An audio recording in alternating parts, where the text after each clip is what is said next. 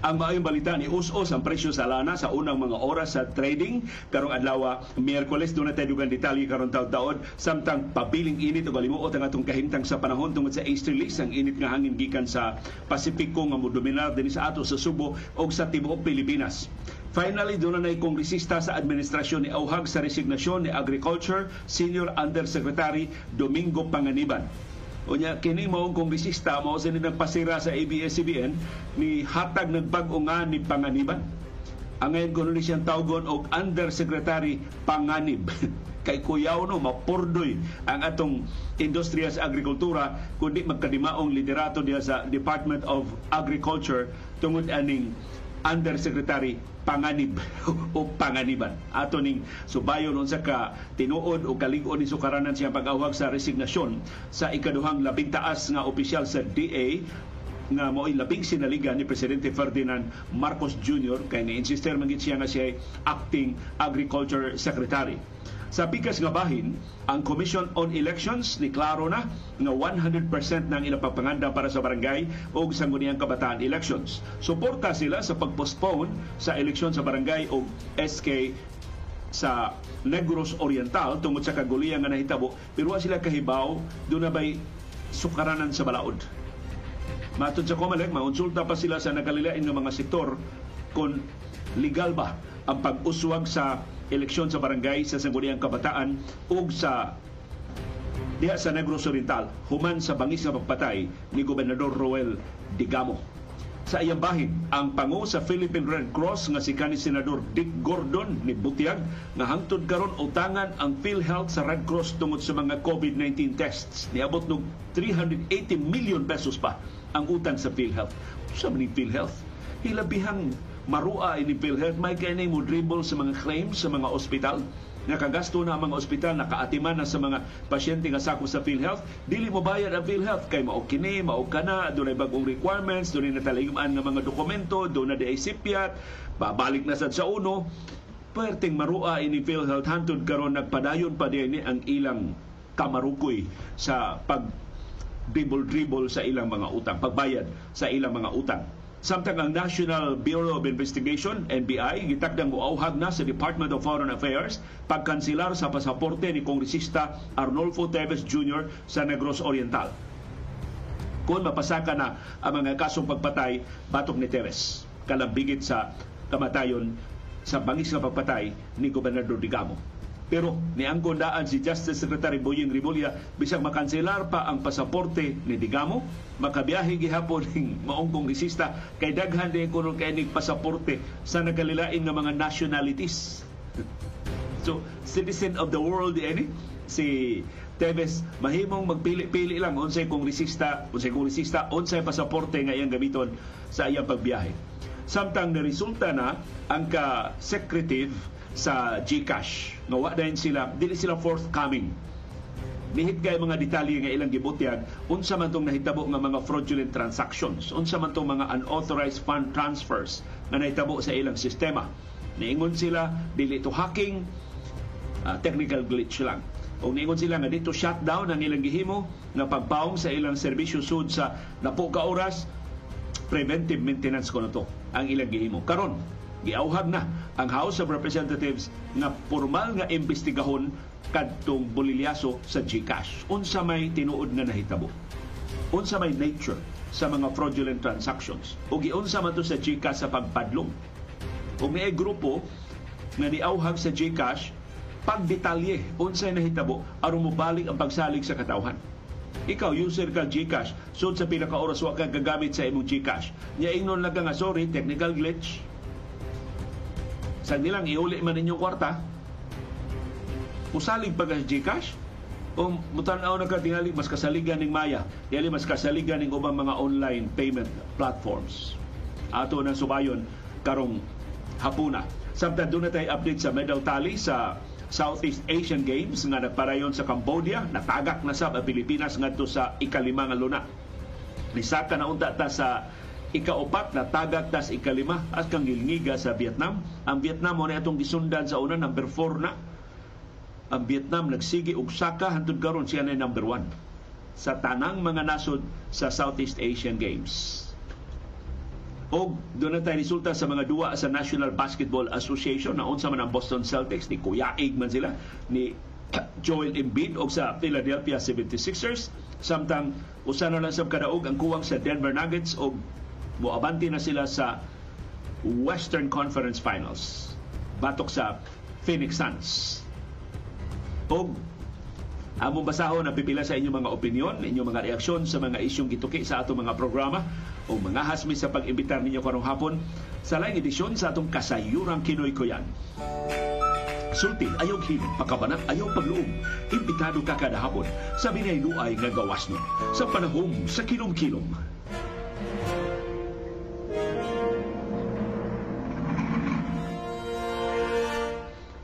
Live gikan sa Bukirang Barangay sa Kasili sa Konsolasyon. Doon ay mo greet ninyo og maayong kilom-kilom si CB. Kumusta man kasi ang among merienda ni Dr. Iris pagketi na sab si CB wa gyud nagsige lang og tan-aw.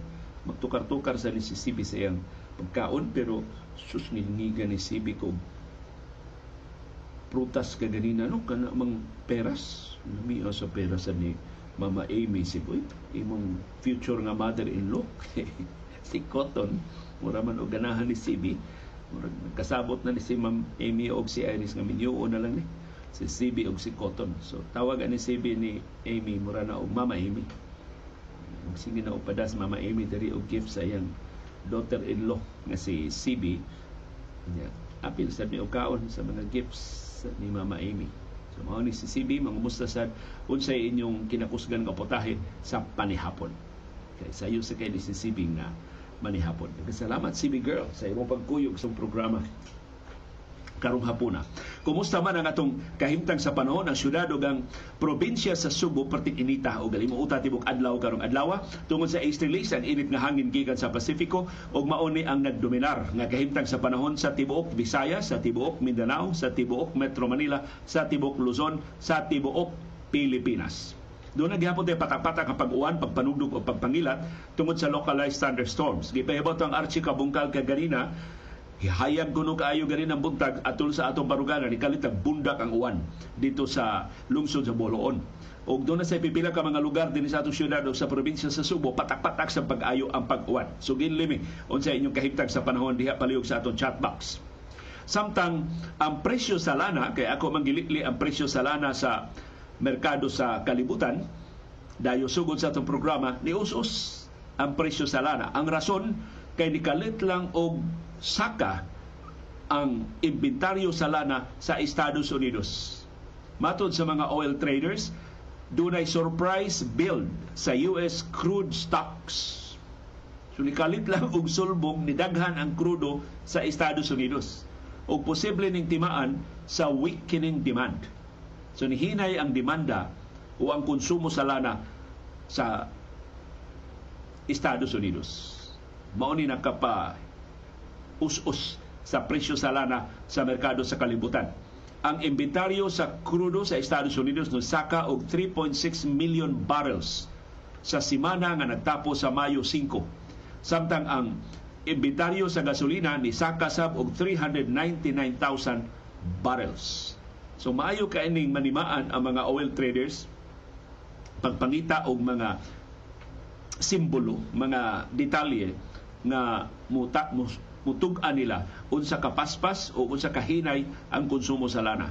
So karon ila paniin ni hinay ang konsumo sa lana sa Estados Unidos, ang possible implication ana mao nga huyang ang ekonomiya sa Estados Unidos. Mao na rason ngano nga ni us-us sa unang mga oras sa trading karong adlaw Miyerkules ang presyo sa lana sa world market.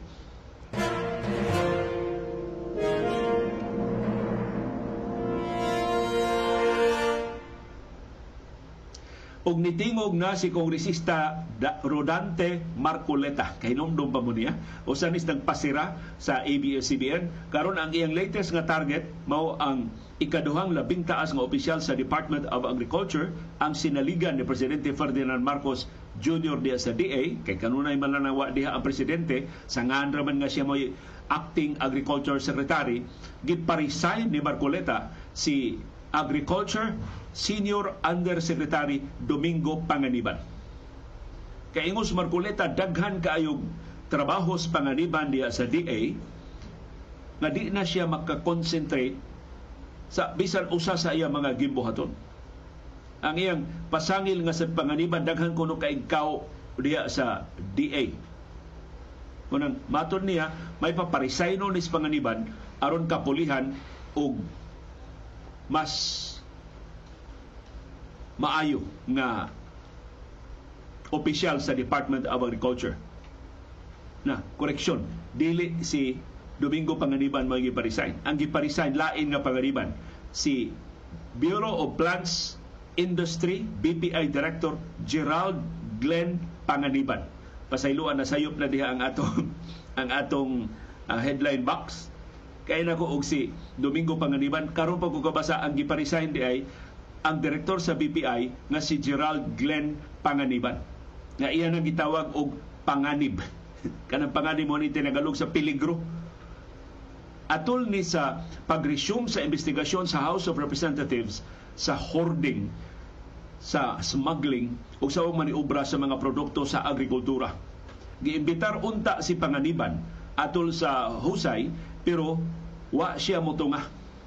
Kay duna kuno siya mga tigom from May 7 to May 12 dito sa Roma sa Italia. Nagpada siya og iyang subordinate sa House hearing. Si Direktor Panganiban mao'y pangu sa tuto ka mga ahensya matod ni Marcoleta pero di siya ka-concentrate sa bisan usa sa mga ahensya nga iyang ginuma. Mauno ni nga nagkabulingit ang Department of Agriculture. Sa sibuyas pa lang, wa na magkanimao ang DA. Ang hearing karong adlaw mauntay pagpadayon sa investigasyon sa House of Representatives sa price hoard, uh, hoarding slash price manipulation sa mga produkto sa agrikultura. Nagsugod ni ang investigasyon ato pang Pebrero sa niaging tuig aron unta mahibaw-an nganong nikalit pagsulbong ang presyo sa sibuyas sa niaging tuig 2022 nga mimahal pagod hinuon siya sa karne sa kamerkaduhan dinhi sa Subo ug sa babahin sa Pilipinas.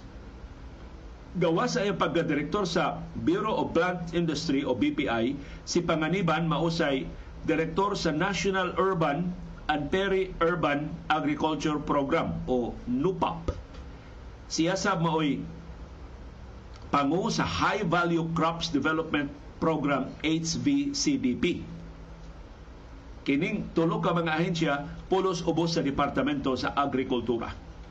Muni ang mga kurisista ng plano nga imbitahon pagbalik si Panganiban sa sunod nila nga hearing gitakda unya sa Mayo 17 karong tuiga. So duha ka panganiban ang nakontrobersyal di Department of Agriculture. Igunsa man ni si Glenn Panganiban ni Direktor Domingo Panganiban na pinangga kaayo ni Presidente Ferdinand Marcos Jr. mo yung gihimong pangabaga diya sa DA isip Senior Undersecretary. Ya, pariha ining Director Glenn Panganiban sa VPI, di sa ganahan mo tunga sa investigasyon. Kaduhanan na ipatawag sa Senado, kanunay lang tuay lakaw sa gawa sa nasod. Sumurag, wa gi interes ang Marcos administration sa pagpapahuway pinang isa pagtarong og tubag ini pasangil sa Malacañang initiated na sugar smuggling.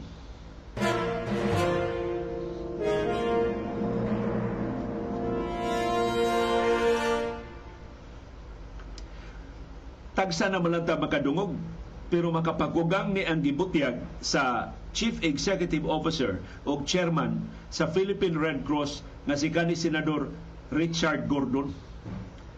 Maton ni Gordon, ang Philippine Health Insurance Corporation o PhilHealth utangan pa sa PRC og 380 milyones pesos tungod ni sa COVID-19 tests nga gihimo sa mga laboratorio sa PRC sa height sa pandemya sa COVID-19. Wa naman to makaato ang mga laboratorio sa gobyerno o sa pribado nga mga ospital nitabang ang Red Cross. Ni dali, dali ang Red Cross og install og mga PCR laboratories. Unya naki-partner sila sa PhilHealth nga mga sakop sa PhilHealth adto magpa COVID-19 test sa Red Cross. Na niabot og kapin usa ka bilyon ka pesos ang utang sa PhilHealth. Giundang uto sa Red Cross ang ilang COVID-19 test sud sa pila ka semana. Hangtod nga naka data-data og bayad ang PhilHealth nila. So karon gi libkas na lang sa World Health Organization ang global health emergency sa COVID-19 napay utang na bilin ang PhilHealth sa Red Cross na 380 million pesos. Sa iyang bahin, ang PhilHealth Executive Vice President o Chief Operating Officer na si Eli Dino Santos niingon di pa nila makonfirmar kining pangangko ni Gordon nga utangan sila og 380 million pesos. Mato ni Santos ila pang i-reconcile ang ilang mga dokumento uban sa Philippine Red Cross. Kung mahinuduman atong Oktubre 2020 diyan sulbong pag-ayo ang mga kaso sa COVID-19 sa Pilipinas, gihunong sa Red Cross ang ilang COVID-19 tests nga chargeable sa PhilHealth kay napakyas ang PhilHealth pagbayad sa ilang obligasyon nga niburot na nga sa dulan usa ka bilyon ka pesos. Gipadayon lang sa Red Cross ang ilang COVID-19 tests suman sa pipila ka semana diyang ang PhilHealth nakabayad na sa kabahin sa ilang utang. Pero doon na pagin balanse. Na 380 million pesos. Si Gordo ni pasad ni pas, ni pahimatngon na bisan gideklarar na ang global health emergency sa COVID-19 dili gihapon angay mo kumpiyansa ang gobyerno sa Pilipinas. O ang labing kasaligan natong panagang batok sa COVID-19 mao ang surveillance. O ang labing kasaligan, kinakusgan nga paagi sa surveillance, mao ang COVID-19 testing. Kay gamay man kayo ang kagaw. Makit-an lang nimo ang kagaw, makit-an nimo ang direksyon sa kagaw, makit-an nimo ang cluster of cases sa kagaw, pinagi sa aktibo nga COVID-19 tests. Pero maghinaot na lang sabtang ang COVID-19 test baratuhon na sab. Kay barato naman kaayo ang mga reagents. Bawa naman ni mahal pag-ayo ning COVID-19 tests kay problema problema ta sa testing kits, shortage sa supply sa testing kits. Karon parte na naghanang test kits. Na problema ta ni adto, mahal pag-ayo ang COVID-19 test kay mahal og nihit kaayo ang reagents. Karon parte ng abundaha, parte ng baratuha sa reagents. So mga private hospitals, undangin na sana ninyo paak ang mga pasyente. I-update sa na ang inyong rates, i-lower na na ang inyong mga bayranan sa COVID-19 tests So doon pa kuno 5,000, 8,000 nga COVID-19 test antod karon depende kanus ani mong gikinahanglan. Kung imong kinahanglanon sud sa pila lang ka oras, bunalan kag dako kay nga presyo. Kung musugot ka ugma na, duha ka adlaw gikan karon ang resulta, uh, mao nang makabarato kuno ka og sutay. Pero mahal gihapon kaayo. Sa maghinaota ang Department of Health, wa na may emergency, i-regulate na ni ang rates sa COVID-19 tests Kay posible mauni rason nga nung gamay na lang kayo ang magpa-testing, agwantahon na lang ilang mga trangkaso di asbay inay pagsusi dito sa mga PCR laboratories kung COVID-19 ba'y nakatakboy nila tungod sa kamahal sa bayranan. Pero mauna ang pahimat ni Gordon nga kung dili ta magbantay musulbong pagbalik si Bako ang mga kaso sa COVID-19 din sa ato, manira na sabta sa atong mga negosyo maapiki na sa ang atong nasunong ekonomiya.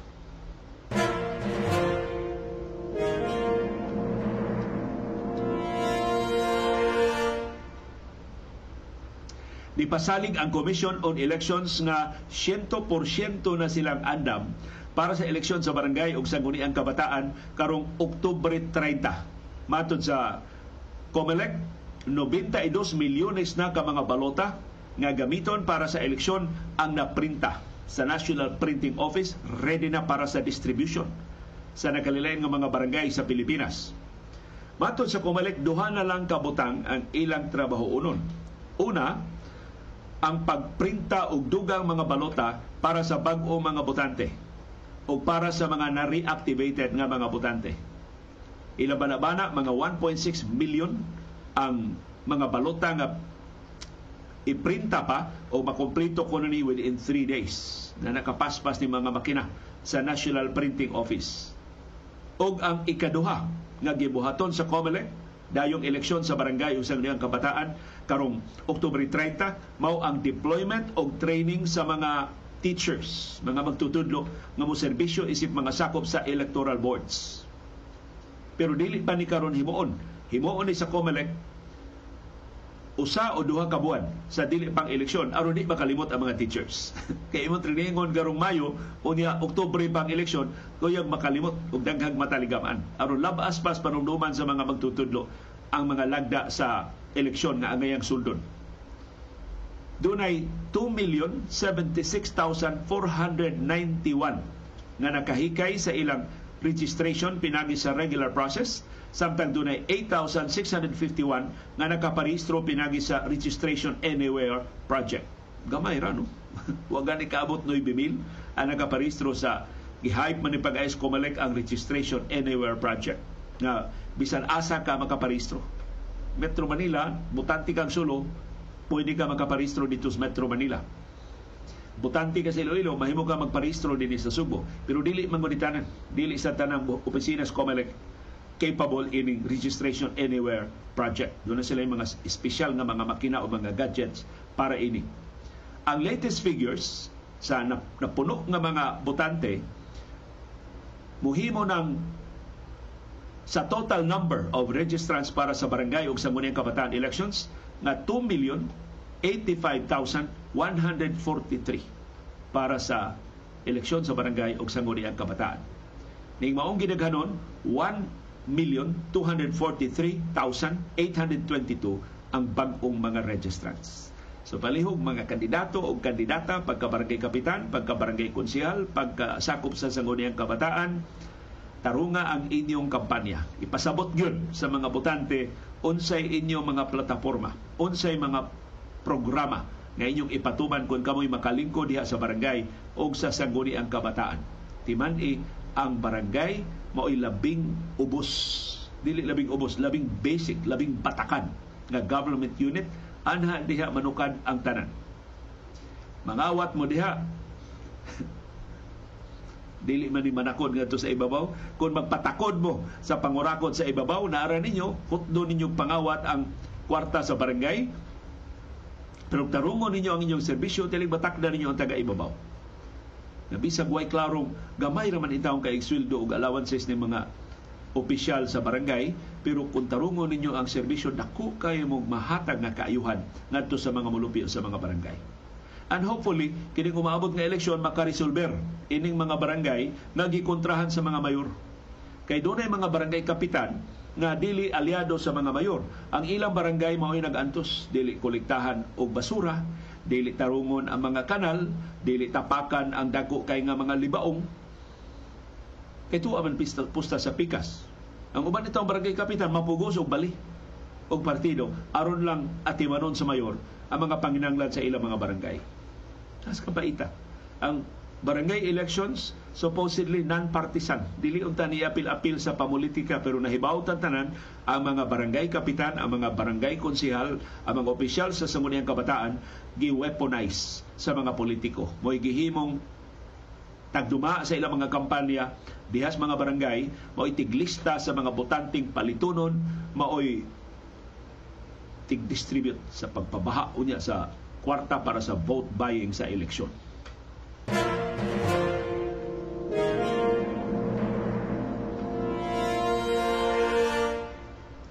Gipahibaw sa Commission on Elections sa Philippine National Police o sa Armadong Kusog sa Pilipinas na ilang suportahan ang gisugyot nga pag-uswag sa eleksyon sa barangay o sa ang kabataan sa Negros Oriental dili idungan unya sa Oktubre 30. Ang nihimo ining sugyot mao si Senador Francis Tolentino. Mo ato na ning nisgutan din eh, sugyot ganing Tolentino magduda ta. Unsay sukaranan dili ba liba ng sugyota pero ang COMELEC, bright man ni Chairman COMELEC, abogado ba ani ni Presidente Ferdinand Marcos Jr. Napildi lang sila sa ilang election protest batok ni kanhi Vice Presidente Leni Robredo. Kinis George Garcia mo ni abogadong Marcos adtong kasuha. So, suhito ni siya sa mga lagda sa eleksyon. Of course, iyang giulog-ulogan si Tolentino nga, Your Honor. Uyon ko, anang imong sagyot, Your Honor. But, we have some reservations ug tanawan ning reservation sa COMELEC magkapabisto unsa ka mabaw kini si Senador Francis Tolentino. Taka lang bukas siyang baba sa way pagsusi mo takdo bas balaod. Mato ni COMELEC Chairperson George Garcia, dunay mga legal issues nga angayang husayon karon pa lang sa di pa iuswag ang eleksyon sa barangay.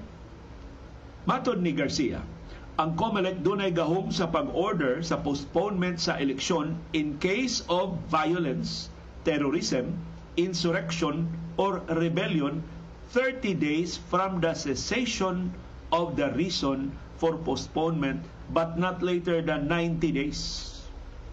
So kinahanglan ang insidente muulbo shortly before the elections. Mahimong usa ka buwan pero labing dugay tulo ka buwan. Kano sa gipatay si Gobernador Roel Digamo kay mao man toy rason ngano nga ipapospone ang eleksyon sa barangay Marso 4. Pila ka buwan human sa pagkamatay ni Digamo ang eleksyon sa barangay Oktubre 30 Marso, Abril, Mayo, Hunyo, Hulyo, Agosto, Setyembre, Oktubre. Pito ka buwan. Tulo ka buwan ra ang gitugot sa balaod So, lehitimo kaayo ang punto ni Garcia. Mahimo ba nga siyam kabuan na human sa insidente, iuswag ang eleksyon sa barangay o sa nguniyang kabataan diha sa Negros Oriental. Ingon si Garcia, iyang gi-review ang balaod, ug election lawyer siya, so kamao siya siyang mga gipanulti, nahibaw siya sa iyang mga gipanulti, silent kuno ang balaod, wa ko ni klaro sa period when the ground for the postponement should happen before they can order a postponement of polls. So ang interpretation sa mga abogado sa COMELEC dapat nangyari sa election period. Malapit na sa elections. Yung pa may election period. Kini naman sa Stolitino ang nagpauswag sa election period. Liba laging Stolitino. Kana bitong og ordinaryo pang mga parihan nato headlines ra gitanaw dili mo susi sa mga detalye So paukya ba natin iya nga ako'y makapauswag sa eleksyon sa usa ka probinsya. Unya, doon na di mga provision sa balaod nga posibleng mabalik. So ingon si Garcia, subject na sa interpretation o ang COMELEC mo sumiter sa interpretation sa nakalilain ng mga eksperto sa balaod. Gawas ini. Niya ilang objection nga apparently wa sa makit ni Tolentino Niingon si Comelec Chairman Garcia, Why klaro ang balaod sa term sa holdover capacity sa incumbent barangay o sa ngunian kabataan officials kung i-postpone ang eleksyon diha sa Negros Oriental. Mato ni Garcia, yung holdover capacity wala po sa kapangyarihan ng Commission on Elections. Why gahom ang COMELEC pag inat sa termino sa incumbent nga mga opisyal o sa barangay o sa sangguniang kabataan kung iusawag ang eleksyon. Ang konstitusyon, ang 1987 Constitution, o sa Article 10, Section 8, specifically provides, nagsugog yun ang Batakang Balaod, that the term of office of local officials shall be three years except barangay officials that should be properly taken care of by a particular law. So Ingos Garcia, mahimong ang presidente makadeklarar i-extend ang termino sa mga barangay officials diya sa Negros Oriental. Pero mato ni Garcia, ilang baruganan sa COMELEC, kinahanglan dunay balaod. So kung gusto nga iuswag ang eleksyon sa barangay sa Sangguniang Kabataan sa Negros Oriental, kinahanglan mo pasar og bag-ong balaod ang Senado o ang House of Representatives. Otherwise, ma-question ang COMELEC ngano nagbuot-buot og extend sa term sa mga barangay officials. Plus ang ground sa terrorism, sa violence, nahitabo pito kabuan sa wa pang eleksyon. Mainat ba ang interpretation sa balaod pag-accommodate anang maong sitwasyon? So klaro na sa mga reservations ni COMELEC Chairman George Garcia, liba ang sugyot ni Senador Francis Tolentino. Wa lay gustong muangkon sa iyang atubangan kay mainsultuhan niya siya. Kinirabak ang ang nga abogado. Mainsultuhan kung makurian ang ila sayop mapagtuo.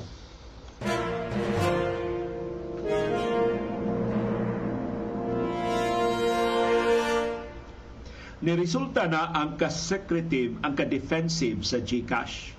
Nakabantay na tang inidaan kagahapon pa lang nga ang ilang statement naggangdaan Bisag, wa ba sila pasangin liba? Managanggaan ang Gcash. So karon, doon na nayawhag. Imbestigahon sila sa House of Representatives. Ang party list nga Gabriela mo file og resolusyon at ubangan sa House of Representatives nga moauhag og investigasyon sa posibleng hacking o fraudulent transactions nga naglabigit sa financial technology companies sama sa GCash. So dila GCash hasta ang ubang mga financial companies. Financial technology, mao man tawag nila mga fintech companies. Matod sa Gabriela, gusto silang mahibaw giunsa man pagkahitabo ining fraudulent transactions. O giunsa man sa GCash o ubang mga kompanya pag-address kining mao mga problema. So, madanihon kay sa mga kurisista gustong makisawsaw. Kay kining GCash mao ni kinadak-an na online payment platform diri sa ato sa Pilipinas. Ang GCash basically globe maoy tag-iya ini karon ni expand ang GCash. Ang Maya PLDT sa tag-iya ni kang mani pangilinan sa ning Maya. Kung nagsige sa promote ang Maya ako na kay PLDT sig magsigog kadawat og promo sa Maya nga kung mobayad kasi imong bill sa PLDT through Maya kung na kay discount among i-boost ang imong speed sud sa pila ka buwan so daghang kini mga promo ang Maya aron Although, mahimo kang mag-Gcash, mahimo sa kang mag-Maya. So ako karon doon ako Maya, doon na sa ko'y Gcash. So sa mga transaksyon nga, specify ang Maya, Maya ka mo bayad. Ug daghan kay mga transaksyon nga ma-facilitate pinagi sa Gcash o sa Maya. Mga government transactions, sus, imbis mo ato kag bangko, mo bayad ka sa counter, mo ato kag SM, mo bayad ka sa counter, mahimo ra gyud Gcash, mahimo ra ang Maya. Anara ka sa imong bahay Di na ka mo physically kuha og kwarta sa imong bangko, imo na lang i-transfer electronically ang imong funds aron pagbayad sa imong mga obligasyon. Ini mga transaksyon nga imong gisudlan sa nakalilain ng mga kumpanya. So dako kay nigtabang ang GCash. Pero para nako ang labing detalyado nga auhag sa investigasyon sa GCash nagikan sa iyang mga users, sa iyang mga subscribers. Giauhag ang GCash sa pag-esplikar o pagdetalye sa mga unauthorized fund transfers nga naglambigit og minilyon ka pesos aron mobalik pagsalig ang publiko nila. Kini maong awhag gilawatan sa presidente sa laban TNBS nga si June De Leon. Apil siya sa mga 300 ka mga sakop sa GCash kansang mga pondo na wa adtong Martes gahapong adlaw. Ang GCash ni pasalig nga nabalik na nila ang mga deductions, ang mga nawa nga mga kwarta sa samang adlaw. Ug ni-insister ang GCash na way pondo nga na pildi. Matod sa GCash, wa say hacking nga nahitabo. Nangayo og pasaylo ang GCash sa inconvenience sa iya mga users. Pero ingon si De Leon, ang pagbalik sa kwarta dili paigo. Kay ang GCash wa mo offer og bisan unsang explanation nganong nahitabo man to Maayo ni pagkasulting dilyon. Kita ni bagat ni ibanta ka mao nga mo istorya, siya mo iniingon, i-detalye. Giunsa man to pagkahitabo. If they will explain point by point what really happened, mato ni De Leon, was the money lost or it's just a minor glitch? I think they will gain the people's trust back. Kay lisod kay mga tao inahasol sud sa pila ka oras. Kuyaw tinuod nga mangita og alternatibo sa GCash si De Leon ni auhag sab sa Bangko Sentral ng Pilipinas sa pag-imbestigar sa insidente. Kay ang naapektuhan mao ang mayoriya sa mga Pilipino nga karon doon na GCash. Nagsalik na sa GCash sa ilang inadaw-adlaw nga mga transaksyon. Suma usa na to ka viewer uh, kagahap kaganina. Ato nabasa ang iyang view sa ato viewers views. Matod niya wa siya halin sa iyang load nagnegosyo si og load sa tindahan, wa siya halin the whole day yesterday tungod sa glitch sa GCash.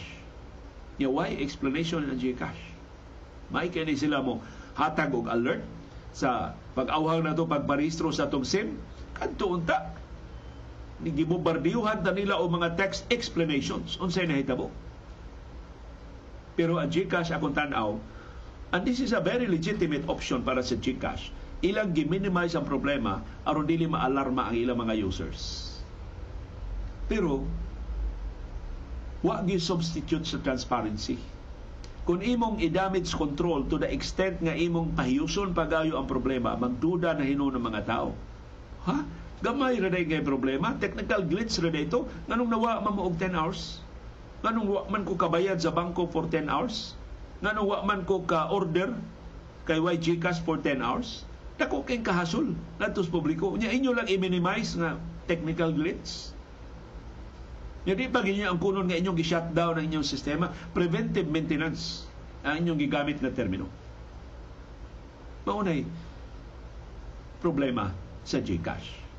So, sa iyang paglikay sa kayo, matugpa siya sa baga. Kay ba yata kung buhaton ang mga kurisista o mga senador kung doon himuon nga mga investigasyon, daghan kayong mga pakapin. Di lang kining mao mga transaksyon, hasta nangagi mga atraso sa GCash katong nawad-an og kwarta sa GCash katong daghan kay mga reklamo kaniadto pa batok sa GCash mabanhaw tong tanan kung makaangkon og excuse ang mga kongresista o mga senador pagsukit-sukit, pagpakauaw, pag-insulto o pagbinasto sa ilang kompanya.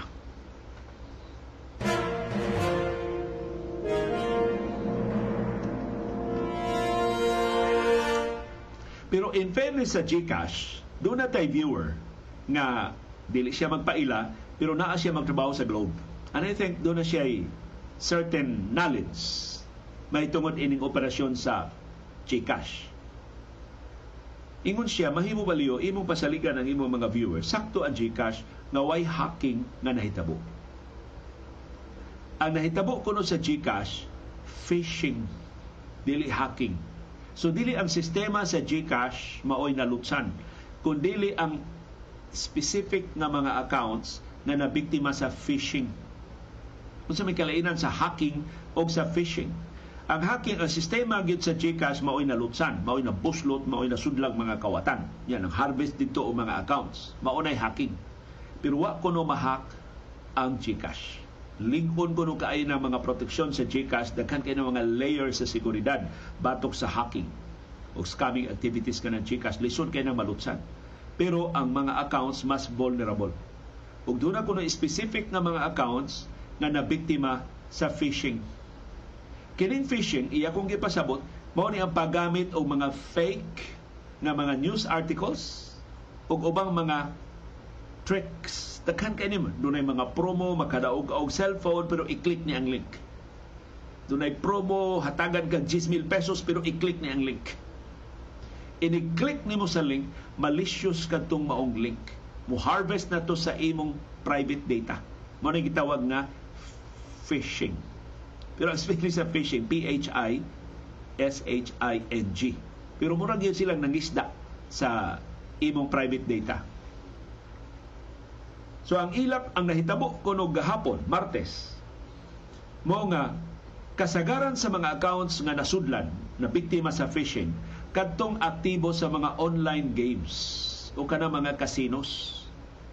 Kahinom mo naka dawat mo anang mga text messages or sa inyong chat dunay murag mga advertisements or mga emails o mga websites nga mo imbitar nimo pag duwa og slot machine libre pasuwayon lang duwa ya later on papostao na ka Mao ni ang kasagaran nga agian ana mga phishing attempts. Samtang magduwa ka, dapiton ka pag-click og link. Unya, makuha na ang imong PIN, makuha na ang imong mobile number. So ila na ma-access ang imong GCash account, imo na ma-access ang, ila, ang imong mga online accounts. So aron pagproteher sa imong kaugalingon, dili ni problema sa GCash, problema ni sa iya mga users, ayaw i-click ka na mga random links gikas mga tinubdan ni kalit lang buto di sa imong telepon wa gani ka kaila pagduda gyud kun doon kay ma dawat nga mga links o mga emails o mga websites nga dili ka pamilyar. Ngano nakadawat man kaan ng mao mga imbitasyon? Ang bugtong nimong i-click kadto rang mga links nga gikan sa kasaligan nga mga websites pananglitan imong bangko. Pero ay ay sa diretsyo tuo ha nga imo ng bangko usay ila na nang kuhaon ang logo sa imong bangko igtan-aw nimo dito sa ilang website or sa ilang email mo ingon lang panalitan. Example lang ni uh, BDO ilang ipatuon nimo kuhaon nila ang logo sa BDO ilang sundon tong phone sa BDO mo sila i-click ni ang link para ining BDO promo 1 million pesos ang imong madawat kon makadaog ka sa raffle. Maka-appoint ka sa raffle kung imong i-click kining maong oh, mutubag ka ining maong, maong email. Itanaw ni mong email na ito yung video pero maingon video at gmail.com. Ang video di gina mo gamit yung Gmail. Na na ilang ko galingong mas secure na email system ang video. So maingon video at yahoo.com, video at gmail.com, pagduda na. Video at outlook.com, pagduda na hindi na gamit ang BDO o lain ng mga email systems. So muna yung una na explanation niya. Wa mahak ang GCash ang pipilak ng mga accounts sa GCash mo ay nabiktima sa phishing. Kaya pataka lang click o mga links. Sila yung nakuha ang kwarta. Ikaduha, ang GCash hilabihan ka secure kay bisan dili to ilang sa nakadetect sila og patterns sa questionable nga mga transaksyon. Unya diha diha dayon, wa sila magpaabot og mga reklamo nga nawadag kwarta, ilang gi-assess kung ang mga transaksyon genuine ba o fraudulent ba. So na-detect dayon sa mga engineers sa GCash nga ang imong GCash account na log-in from a new device. Di ba? Mo pahibaw na Gcash usay nga doon ni nilagin og bag-o nga device. Dili man wa kini mo ang device wa man nimo sukad magsukad magamit. Ikaw ba to ang nilagin bag-o ba nimo telepono? Bag-o ba nimo uh, computer kung dili ingna dayon mi. Aron amot ang atong stop. Kini maong transaksyon. Ang GCash makabantay og suspicious multiple transfers to a single account. Sama sa nahitabo gahapon so ang ayan kung nutang mosalig si GCash. Kay dito ilang sa mahimo ra gyud Gcash magpaakin-akin ay nagpabiktima ay nagpailad ni among customer ay huwat lami mo reklamo na siya. Wa. Wa maghuwat ang Gcash mo reklamo ang customer nga nakawat ng iyang kwarta gip putol sa Gcash ang fraudulent transaction. But in the process of stopping those suspected transactions, bag down ang ilang sistema. Wa magamit ang Gcash sa tanilang mga customer. O sa ito ilang sa Mura ba ka og na ay ilaga gamay kay ilaga sa kusina imbis mangita kag paagi pagpatay sa ilaga o pagdakop sa ilaga gidauban nimo ang tibuok kusina. Mao to nito ang tibuok sistema. Mao inaangin sa GCash. Ug mao ni angayan nilang i-detalye sa GCash. Di mo kadaot nila. Mo appreciate pa nino ng mga tao kung ilan ang itug-an na to sa publiko. Unsay tinuod nga nahitabo. Ikatulo ang GCash kuno binilyon ka pesos kada adlaw, kada oras ang ilang transaksyon.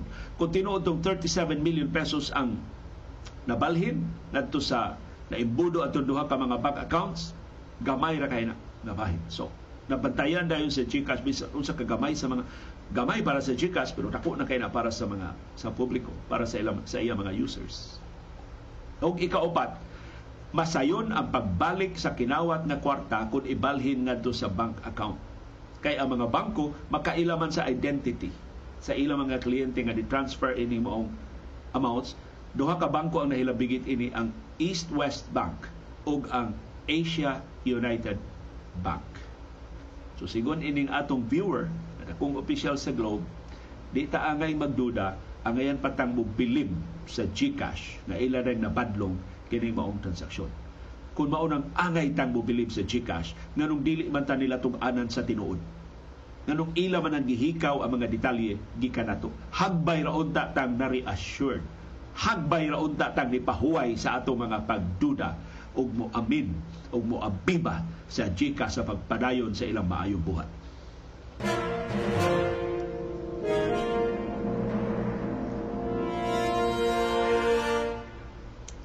Ni ay laing bad news para sa kampo ni Kongresista Arnolfo Teves Jr. Ang National Bureau of Investigation nagplano pag-auhag sa Department of Foreign Affairs na ipakansilar ang iyang pasaporte. himuon ni sa NBI kung formal nang mapasaka ang mga kasong pagpatay.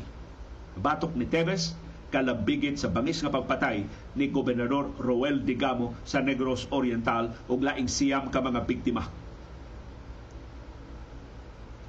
Mato ni Justice Secretary Boyeng Rimulya, maglisod hinuon og pugong ang NBI o ang DOJ sa movement ni Tevez sa ubang kanasuran. Nga naman, kay doon na siya mga pasaporte na nagkalilain ang mga nationalities. So kung kansilahon ang iyang passport sa Pilipinas, doon na siya ilaing passport nga magamit. Amot pilay nationalities ining Kongresista Arnolfo Teves. Mato ni Rimulya, si Teves ilang nahibawan ni adto sa Timor Leste usa ka semana ang nilabay. Nangayo siya og political asylum gikan sa Timor Leste. Dayon gipahibaw sa Ministry of Interior sa Timor Leste nga ilang gidinay ilang gibalibaran ang aplikasyon ni Teves. Si Teves gihatagan sa Timor Leste og lima ka adlaw nga lugway sa pagbiya sa nasod o sa pagpasaka og apelasyon sa desisyon pag-deny sa iyang aplikasyon para sa political asylum. Nagtuo si Rimulya nga si Teves na apa sa Timor Leste hangtod ning higayuna. Ang iyang pangagpas, ikapupusan ng lima ka adlaw ni Teves diya sa Timor Leste, kung dili gyud ma dawat ang iyang aplikasyon sa political asylum, mobalik siya sa South Korea. Kay si Tevez no nagbalin-balhin lang between South Korea and Cambodia. And most possibly Bangkok sa Thailand. Kay diingon si Rimulya, ang mga sakop ni Tevez naasab sa Bangkok nitabang sa paghimog mga arrangements sa iya mga biyahe sa iya mga pinuyanan sa nagkalilaing kanasuran. So niingon si Rimulya, magawas nun si Tevez, makabalin-balhin ini mga nasod, samtang doon na pa siya pasaporte o kung makanselar ang iyang Philippine passport, mahimo na niyang gamiton ang iyang laing mga passport sa lain nga mga nationalities. Pero ingon si Rimulya, why nasod na muhatag o political asylum ni Teves kay ilang gipahibaw ang tanang kanasuran nga si Teves gipaubos na sa proseso pag aron ilhon nga terorista posible duha ka semana gikan karon mahingpit na ang prosesong pag-ila ni Tevez nga terorista ug wa ni nasod nga mudawat niya. Ang butong konsuelo sa mga Tevez mga pahibaw ni Rimulya nga ilag yung giimbestigar pag-ayo pero hangtod karon wa sila nakit-an nga ebidensya nga ang igsuon ni Kongresista Arnolfo Tevez, si kanhi Gobernador Pride Henry Tevez sa Negros Oriental, nahilambigit sa pagpatay ni Dicamo bisag kuno si Digamo o si Pride Henry Tevez mao nagkabangga sa niyang eleksyon pero wa no sila nakit ang mga dokumento o mga testimonya o uban pa mga tibaan nga si Pride Henry Tevez appeal sa pagplano, appeal sa pagpatuman sa plano pagpatay sa iyang politikanong karibal na si Gobernador Roel Digamo sa Negros Oriental.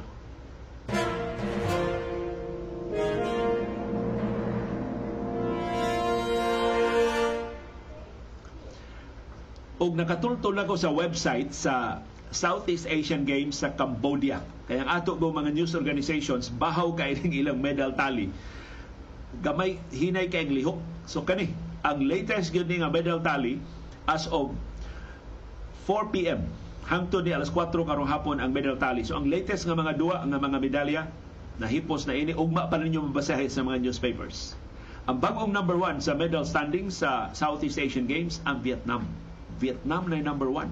Doon ay 42 ka golds, 41 ka silver, 52 ka bronze. Number 2 na lang ang Thailand. Number 1 man ni Thailand na absent siya sa Vietnam.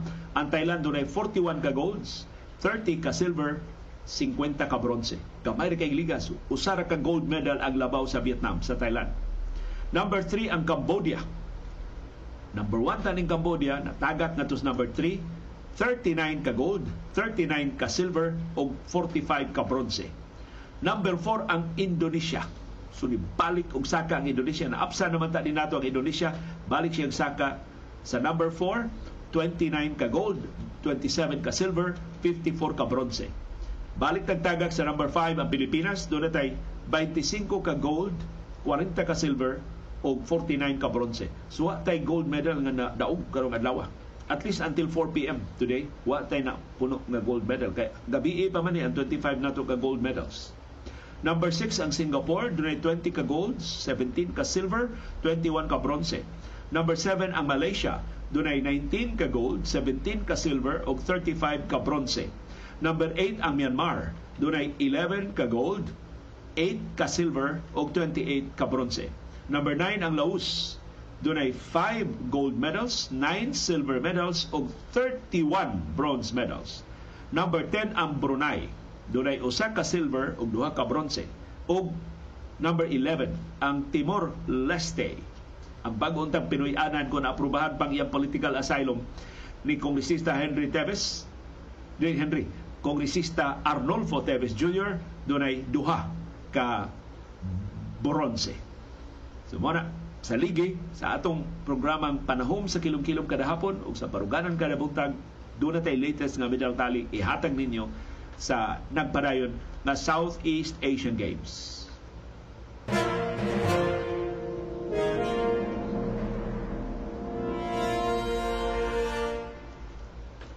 Niya na ang resulta sa kulbahina mga mga duwa sa National Basketball Association second round sa playoffs.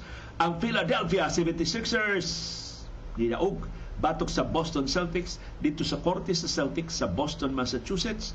115 ang Sixers 103 ang Celtics. No? Sa mga Celtics, ni Kuyaig sa ilang kaugalingong home court. Si Joel Embiid mo nangu sa kadaugan sa Sixers with 33 points. Si Tyrese Maxey dunay 30 points. Si James Harden mingaw pero dunay 17 points. Si Jason Tatum ang nangusa na pildi nga Celtics. Dunay 36 points. Si Jalen Brown dunay 24 points. Tungod ining maong kadaugan sa game 5 naguna na ang Sixers sa series 3-2 mubalik ang series ngadto sa Philadelphia. Para sa game 6 mahimong luukon sa Sixers ang Celtics dito tiwasuna ug ang Sixers na mo'y mo abante sa Eastern Conference Finals batok sa modaog sa Miami Heat ug sa New York Knicks 3-1 na sa Miami batok sa Knicks Sus, kung mo daog ang Sixers, iyang mapildi ang number 2. Mas taas ni Grango ang Boston Celtics sa Philadelphia 76ers. So kini makapahinumdum nato nga ang Celtics hilaw pa jud. Hilaw ang iyang mga magdudua, hilaw sa dang iyang coach. Parting daig-daig na to aning coach Mazula, pero perting sayo pa adtong niaging duwa. Wa siya mo time out, pila na kasingundos na nebilin, wa ka regroup ang iyang batanon ng mga grupo nga nangaratol na sa di ay, pildi sa Philadelphia 76ers. Sa lain duwa, karong adlaw ang Denver Nuggets sidaog batok sa Phoenix Suns 118-102. Og nag-una na karon ang Nuggets sa series 3-2. Usa na lang sab kadaog ang kuwang sa Nuggets og waabante na sa Western Conference Finals. Ang ikasangka sa Nuggets mo ang mudaog sa series tali sa Los Angeles Lakers og sa Golden State Warriors. By the way, ang Lakers usa na lang sa kadaog ang kuwang ug mao na siya mo abanti sa finals. Ang Warriors kailangan mo daog sa nahibilin tulo ka duwa aron nga siya mo abanti sa Western Conference Finals batok sa mananaog sa Nuggets ug sa Suns. Ang nangu sa kadaugan sa Nuggets mao si Nikola Jokic dunay 29 points. Giabagan siya ni Bruce Brown Jr. na dunay 25 points. Si Jokic ni bawi sa iyang atraso atong niaging duwa. Pag Wa pa magsugod ang duwa. Iyang giduol ang tag-iya sa Phoenix Suns diha naman sa, sa court side ug iyang gihatagan og bola. Joker man ni si Nikola Jokic pero nag-init lang buot ato motong iyang gisiko ang tag-iya sa Phoenix Suns. Deriyot gyud siya masuspenso sa Game 5. Og si Devin Booker ang nangusa na building ng Phoenix Suns with 28 points. Si Kevin Durant dunay 26 points. So, gihapon kay produksyon si Booker o si Durant pero di mangud sila maka 36 puntos kada duwa. Mao ni pagbahar sila duwa si Jokic mo gisandigan sa Denver Nuggets o pilde ang Phoenix Suns. Si Jokic nakahimo og kasaysayan karong adlaw sa kadaugan sa Phoenix Suns. Naka-triple double siya sa ilang kadaugan sa Game 5. Doon na siya 29 points, 13 rebounds ug 12 assists, doon na pay duha ka blocks mao ni ikanapo nga career playoff triple-double ni Jokic. Sa ato pa, na break na niya ang iyang tie ni Will Chamberlain. Tagsiyam naman to ang ilang triple-double sa playoffs ni Will Chamberlain. Nalabwa na niya karon si Will Chamberlain. Nagtabla na sila sa ikalimang luna ni Draymond Green. Si Draymond Green hagbay na senior citizen na ni sa NBA pero tabla na sila ni Nikola Jokic karon nga perti pang bataa sa ikalima nga labing daghan og triple-double sa playoffs. Of course, ang option ni Nikola Jokic mao ang number 4 nga si Jason Kidd dunay 11 ka triple doubles. Number 3 si Russell Westbrook dunay 12 ka triple doubles. Ang number 2 si LeBron James nga dunay 28. Layo-layo pang option. Si LeBron James dunay 28 ka triple doubles. Unya ang number 1 all-time nga leader sa ginaghanon sa triple double sa playoffs si Magic Johnson dunay 30. Sa ato pahapit na maabse ni Lebron si Magic Johnson. Kung maka triple-double ni Lebron o duha ka duwa, magtabla na sila ni Magic Johnson sa padaghanay o mga triple-doubles sa playoffs.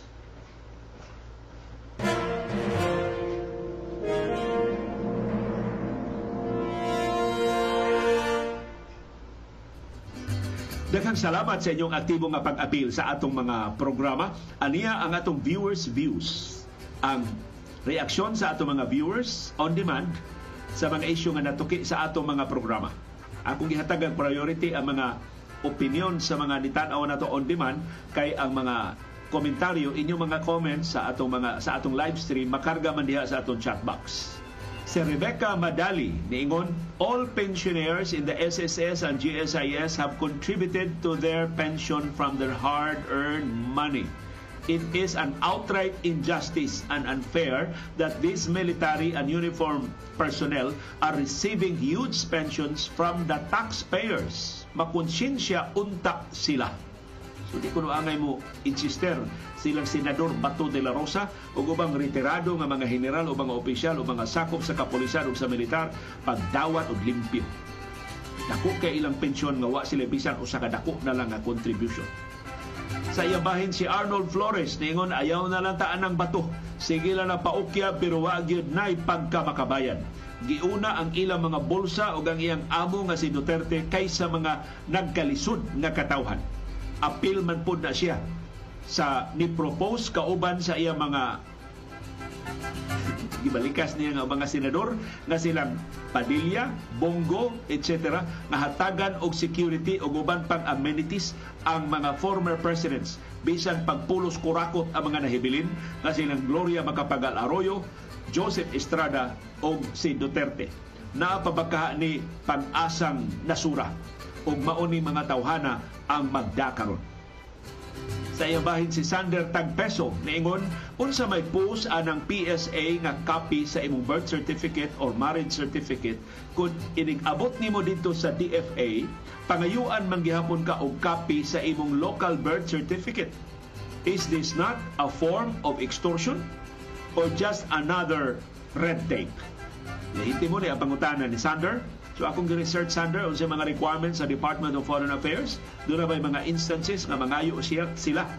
Og duha ka birth certificates? Gawa sa imong PSA nga birth certificate mga ipagin sila og local birth certificate? Mo ni sulti sa lagda sa Department of Foreign Affairs. Ang PSA birth certificate ug ang local birth certificate parihara og essential information. Parihara na silang detalye. Ang full name sa individual ang date o place sa birth, ang mga ngan sa mga ginikanan o ang mga detalye sa rehistrasyon. Ang nakalahi, ang PSA birth certificate maoy mas opisyal o mas lapad na gigamit na forma sa birth certificate. Ilabi na sa mga transaksyon nga maglambigit sa mga government agencies, mga imbahada sa nagkalalayang kanasuran o ubang international purposes. Sa pikas kabahin, ang local birth certificate may nagpasabot na sa birth certificate nga gi-issue sa local civil registrar's office sa munisipyo o sa lungsod diin na tao ang tag-iya sa certificate. Makuha na sa mga ginikanan sa bag-ong nataw nga bata within 30 days human sa pagkahimugso sa bata. Kining local birth certificate ang primary purpose ana mao ang local purposes sama sa school enrollment, healthcare services ug ubang local administrative processes. So doon na ba instances na ang DFA mangayo sa duha ka birth certificates? Duna. Kung ang PSA birth certificate blurred, hanap, dili mabasa, mahimo mo ingon ang DFA, palihog hatagi ko sa imong local birth certificate. Ang local civil registrar will simply endorse a clearer copy of the local birth certificate. Pero kung ang PSA birth certificate blurred, unya ang local birth certificate blurred sab, i-require na ka pag-file o petition for correction of clerical error. Court proceedings. So, muna, ang akong na, na research Sander, ka posibleng katinawan ngano nga gipangayuan ka og duha ka birth certificates. Posible nga dunay mga entries nga wa maklaro sa imong PSA birth certificate. Si Gabet Luna about sa GCash ang iyang komentaryo. Victim akong anak last year, March, first half salary niya gihurot og withdraw sa laing number. Luoy kaayo kay way gihimo ang GCash sa pagresolver sa problema. Mao na ni ang mga problema mautingkay o makapuliki o panagan ang GCash kung doon ay congressional investigation na himuon. Kung kining GCash mo ranig nangka na hinog, daghan kay muhangad, daghan kay interesado nga mo sukit-sukit sa taga GCash unsa ng ilang sistema, giunsa na ilang pagkaunsaa ang ilang mga transaksyon.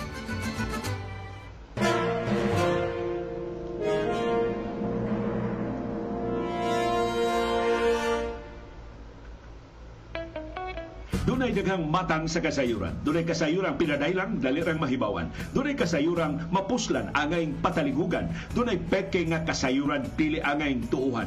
Dunay say kasayuran gitaguan, ginumluman, angayang kuykuyon sa katawan. Kasayuran kinoy-kuyan.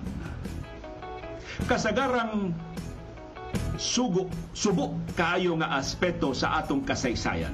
Mao ang pagkabuak-buak sa atong katiguangan imbis maghiusa aron magmalampuson ang kalihukan, nagkaunay na hinuon kay managlahi ang baruganan. Nahitabo ni nilang Andres Bonifacio ug Emilio Aguinaldo. Kung nagkaiusa, mas mulig-on pagyunpunta ang mga katiponero. Pagpalagpot sa mga katsila nga madaog-daugon kaayo.